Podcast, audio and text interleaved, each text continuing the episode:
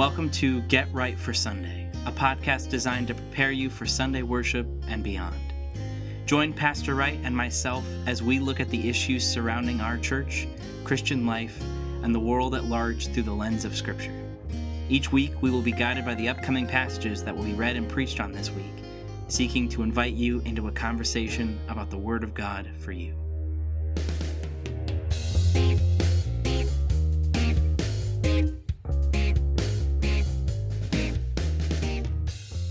Welcome to Get Right for Sunday. I am Pastor Wright, And I'm Vicar Leeper. and today we're looking at January 24th.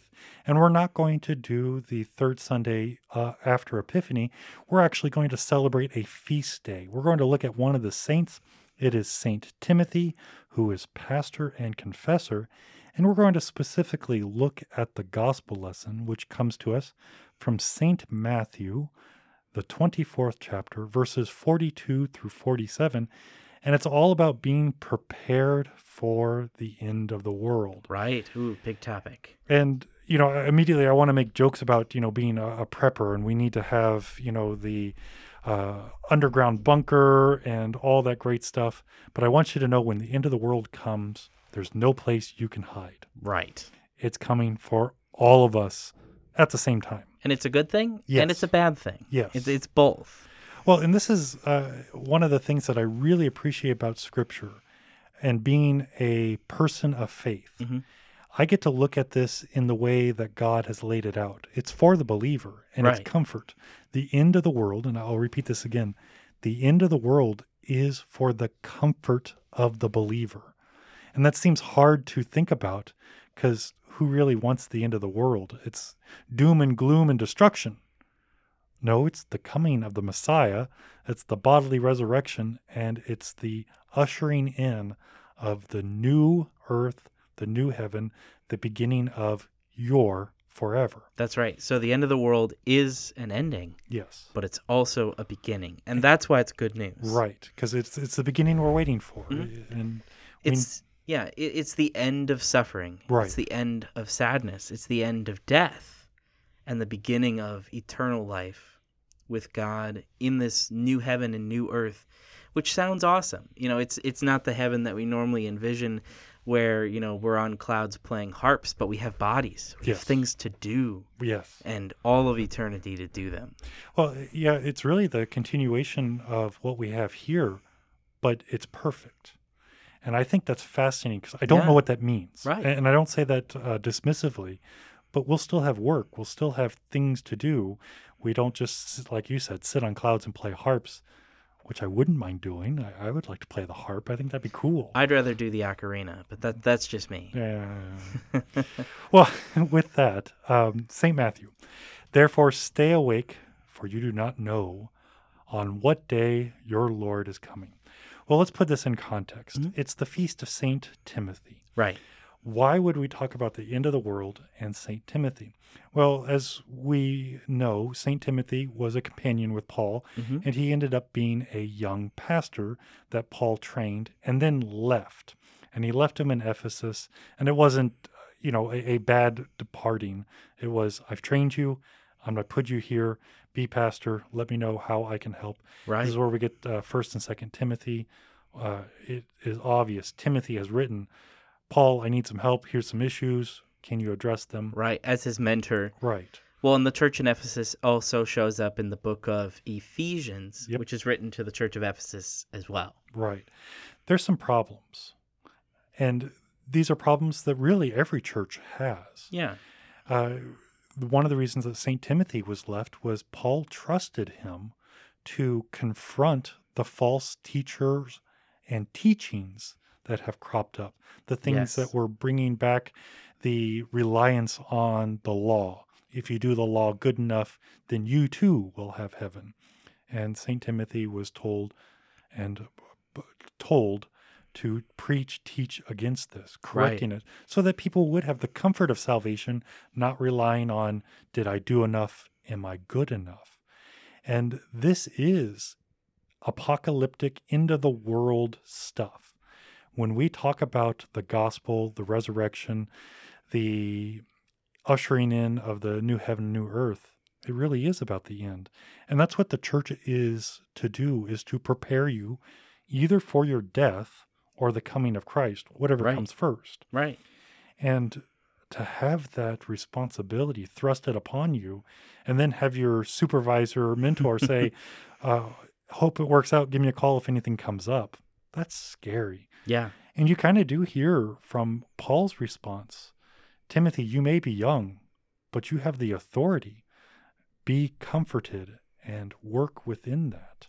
And I think that's amazing. Right. And it sounds like Timothy's doing a pretty good job.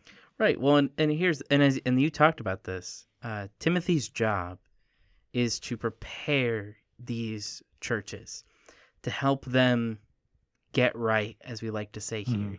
to get right for their death, for the coming of Jesus, and that that preparation is what it means to be the church. Yes. And so, as a leader of the church, Paul is talking to Timothy about how to do this. He's he's telling him that he has to fight the good fight of faith, which doesn't look like the fights you know we have in the world, which are Mhm. often solved with with violence, which are often uh, you know bringing a lot of uh, hurt, falsehoods, those things. No, Yeah. the the good fight of faith holds on to eternal life, holds on to truth, and holds on to Christ. Um, and this is what Paul is. Paul tells Timothy, and that's why this this Matthew reading does does really relate. But this Matthew reading isn't about uh, what are going to be the signs. Yeah. How are you going to see it coming? Uh, no, no. This Matthew reading, which we're going to get more into, is actually about how do you be prepared, which is the perfect message for those who are in the church today. Not only is it the perfect message, it is the daily life. Mhm. And this is how we need to look at what has been given to us. It's your baptismal life, and it is you're forgiven in Christ. You are now free to live. Right. Well, what does that look like? Truthfully, I don't know. And, and that's a good thing because if I had a list, now it would be a checklist, and then we would be conformed to doing this and this only. And God did not lay that out. It is a life of service, it's a life of sacrifice, it's a life of growing in and with Christ. And this is all the preparation because the more we understand about Christ, the more we understand about ourselves, and then the more we see the need for what Christ offers. And we also start finding the comfort of not only has He given us promise, hope, salvation, but eternity. And we get to look at the problems, the struggles, the sufferings, the hurts, the harms, trials, tribulations, and any other synonym you want to throw in there. We get to look at them in their appropriate context on this side of heaven. Right. Now, that's hard Yes. because it still hurts. It's still not good. And we should never be dismissive. Oh, I'll just wade through it and I'll eventually die and go to heaven. That's not what we've been called to do either. We're called to live as examples. How do we trust in God when it's hard, when we're suffering, when we're dying, when, you know, stuff, bad things happen? And this is all about the hope of Christ and what he delivers in the cross, through the cross, and on the cross, which again goes right back to verse 42. Well, before you do that, the, what you were saying made me uh, think. It reminded me of a C.S. Lewis quote. Uh, C.S. Lewis uh, once said, "Aim at heaven, and you will get the earth thrown in. Aim at earth, and you will get neither." Oh, I like that. uh, this idea like we are focused on on what comes after not in negligence Right. of what hap- what is happening now but what we are looking forward to that hope reframes and reshapes the life we have now and changes how we prepare for that we don't prepare in despair saying well you know this is terrible uh, you know this is just going down the drain I'll just bide my time here until the end. No, not at all. But because we know exactly what we hope for, for the restoration of the world, for Christ to come back and to put all things right, we can live lives now in hope, without despair, knowing that one day everything really will be put right. And we can work towards that hope now, knowing that we won't fully achieve it, but that the little steps towards it are little tastes of hope, little tastes of what's to come. I, I think you have a, a good grasp and, and idea because it points us. And I like the idea that it reframes not only our thinking, but our words, our actions. And the thing that I like is that this is culture making. Mhm. You're creating a different culture. And when we create a different culture, people take notice of that. And as Christians, we're called to live a countercultural life. We're to be in the world, but not of the world. That means that we're to be active with our neighbors, our community. But we live this, as you said, in hope. And that hope is to be seen in the way we treat others, in the way we talk to others. Uh, we're to be the examples. And I think this is wonderful because even when we mess up, we're examples Mhm. because we run to forgiveness and mercy. right? We don't destroy and diminish people. And it's hard because we're still sinful people and we'll continue to work with that. A- And again, that goes right into verse 42 therefore, stay awake. That means live out your faith. Look for and look to what you have hope in, for you do not know on what day your Lord is coming.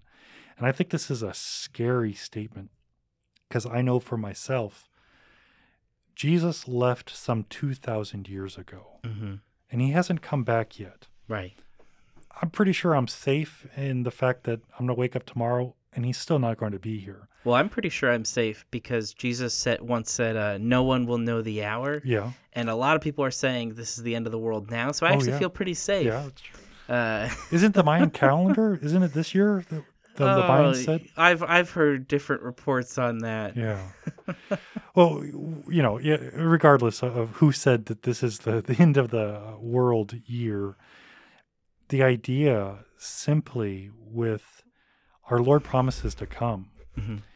not when we expect it. And that means that we're not to be complacent in our faith, in our life, in our work, in our service, in our devotion, in the gifts of what God. It's a stewardship thing. It, is a baptismal life but we should be looking at the simple fact God in Christ our Lord promises to come back now. Yeah, and that's where he, that's where Jesus goes in the rest of this passage. In 43, he says, "But know this: that if the master of the house had known in what part of the night the thief was coming, he would have stayed awake and would not have let his house be broken into. Therefore, you also must be ready, for the Son of Man is coming at an hour you do not expect." But wait.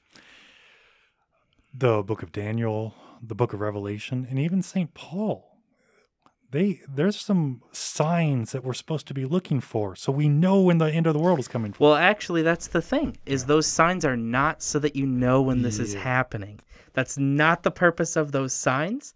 And in fact, most of them have already happened or continue to happen. or continue to I like happen yeah. repeatedly and repeatedly. These are not signs to say, all right, uh, there was a volcano eruption. That means we got 30 years left. That means I should probably pull out my Roth IRA. Like, no. like that's that's the point is not to help you figure out when. Jesus' point here is actually the opposite. You won't know when. right. So always be ready. The point of those signs is to let us know that these things will happen, but that God still has a plan to restore his creation. Well, see, I'd even go a little bit further. Uh, these signs actually show we live in a corrupt world, Mhm. and these things will happen to hasten the corruption, the fallenness. Yeah. Uh, when a volcano erupts, that destroys. Um, when meteorites hit the earth, that destroys. You know, so on and so forth. Uh, and all of this once again confirms creation's groaning Right. for restoration, for the new heaven, the new earth. All this points to what we are now, fallen, corrupted, and then it points to our longing. And again, not the woe is me, if only this would happen, but our hope in what's to Mhm. come. Right. Well, going, uh, continuing with the, the text, uh, verse 45 Who then is the faithful and the wise servant, whom his master has set over his household to give them their food at their proper time? Blessed is the servant who his master will find so doing when he comes. Truly I say to you, he will set him over all his possessions. Dear listener, what has been put into your care? Are you a father? Are you a husband? Are you a mother? Are you a wife?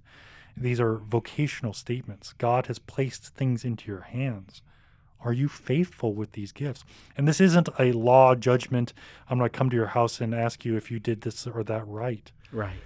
The life that has been laid upon you is your vocation and your gift. How have you steward the gift of husband, wife, of family, of school, of creation? And we can go on so many directions with that. And this really is Jesus simply saying, What have you done with the life that I have given you? Have you lived it in faith or you, have you lived it selfishly? Have you taken for yourself or have you given of my bounty? And again, we go back to the comfort. Mm-hmm. It's forgiveness. I, I have not done what God has told me to do. Well, everybody's in that same boat. What do we do with that? We go back to forgiveness. And it's not, oops, I messed up. My bad. Jesus loves me. No, I have messed up. Lord, help me to correct that, maybe give restoration, but most of all, turn away from that continued act. Right. Well, and this reminds me, and I'd like to take a moment and read uh, a passage out of First Timothy, the Hmm. letter that we were talking about earlier that Paul wrote to Timothy. This is from the the text for this Sunday as well, First Timothy six, uh, eleven through sixteen. I'm going to be starting at verse fourteen. To keep the commandment unstained and free from reproach until the appearing of our Lord Jesus Christ, which he will display at the proper time he who is blessed and only sovereign, the King of kings and the Lord of lords, who alone has immortality, who dwells in unapproachable light, whom no one has ever seen and can see, to him be honor and eternal dominion. Amen. Uh, I I skipped a verse there at the beginning. I want to go back to that verse 13. I charge you in the presence of God, who gives life to all things, and of Christ Jesus, who in his testimony before Pontius Pilate made the good confession. That's that's the prelude to the part I just read. To keep the commandments unstained and free. This is how we be prepared, uh, and this is what Paul is talking about to Timothy here. That we keep the commands God has given us, free from reproach. That when Christ returns, and we truly don't know when, He finds us doing what we are supposed to be doing. Kind of like uh, I, I don't know if this was your experience. Uh, for me, I would be, you know, be left at home by my parents, maybe with my siblings, and I would get a text from my mom saying, you know, head home. And when I got that text, I knew, and I would suddenly remember all of the chores I was supposed to do while she was gone that I forgot to do until that very moment. And so, in the 10 minutes when she was driving home, I would quickly try to complete every chore as fast as I could uh, so that when she walked in the door, uh, I would have everything that needed to be done done. Uh, the thing is, uh, we don't we don't get a text saying uh, head home. Uh, we have to always be prepared. See, my experience was before cell phones. So my mom would give me a time, and you would look at that clock, and you would see, oh no, I better better Yeah. get things done, because I did the same thing, but I Mhm. didn't have the the privilege or the the uh, the joy of having a text warning. Right. So Well, and how does and then, then the question becomes how does your behavior change when you don't know oh yeah, when they're coming home? Because you got two options. You can do what I would do sometimes if I didn't know, which is I don't know. I guess I'll push it off and do it later, which would always come back to bite me oh yeah, because they'd walk in when you don't expect and you'd say, "Oh shoot, I was gonna do that. Why didn't you?" Uh, but so your other response, the wiser response, is to say, "I don't know when they're coming back. I better do it now." right. That's the responsible. Yes. and uh, oh, uh, certainly, and with that, it also reminds me of um, Saint Matthew twenty-five, the sheep's and the goat, and when Jesus gathers everybody, and he says, um, "The faithful who have uh, fed me, clothed me, visited me, and all this," and they answer, "When did we do this?" Right. And it go again, the responsibility of faith. That just happened. It was natural Mm-hmm. the other guys, Jesus, when did we see you naked? When did we see you hungry? When did we do this? All these things. We didn't see you. Well, you had all these opportunities, but you Right. didn't. Jesus' point is, I sent all these people in my name. Right. Uh, they came in my name, proclaiming my gospel. And You, didn't, listen. Yep. Uh, you didn't take care of them because you didn't care what they were saying. Right. And and I, I like I really do like your connection because I, I know I'm very guilty of it. Um, the chance to do all the things that I know I'm supposed to do, Mm-hmm. but putting them off because there's always time. Right. I can do that. I can do that until you can't. And I think that is very important, especially with the warning that our Lord lays before us. And, and again, we shouldn't be quaking in our boots. Oh no, Jesus is coming. We should be with thanksgiving. Jesus is coming. And with that, it is He's coming. Let us live out our faith, knowing who we are and whose we are. And that's the, the great joy. I don't know when Jesus is coming. And I'm not going to then be super good just in case he shows up right now. I'm going to live the way he told me to Right. because that's what he has given me. And that is the joy of what we have here at Holy Cross. That is the joy of what we are as Holy Cross, living as sinners, forgiven, and the faith that is proclaimed in our thoughts, our words, our actions as the Holy Spirit continues to move us in our baptismal life. This is what we're here to prepare you to do. This is the purpose of, of this podcast is to help Oh, you yeah. get right. Yep. Not just for Sunday, but as we always say, and beyond. Yeah, this is a truly a, a beyond statement. I- Yeah. I, like that. And it, it's humbling because this isn't just, I'm bored, let's do something else, or let's just do some Bible talk. Mm-hmm.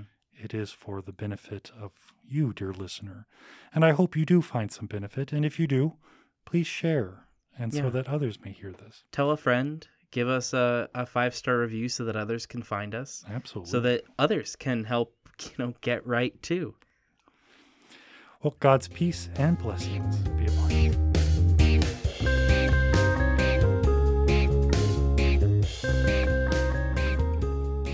Thank you, Pastor and Vicar, for taking our questions to the Scriptures.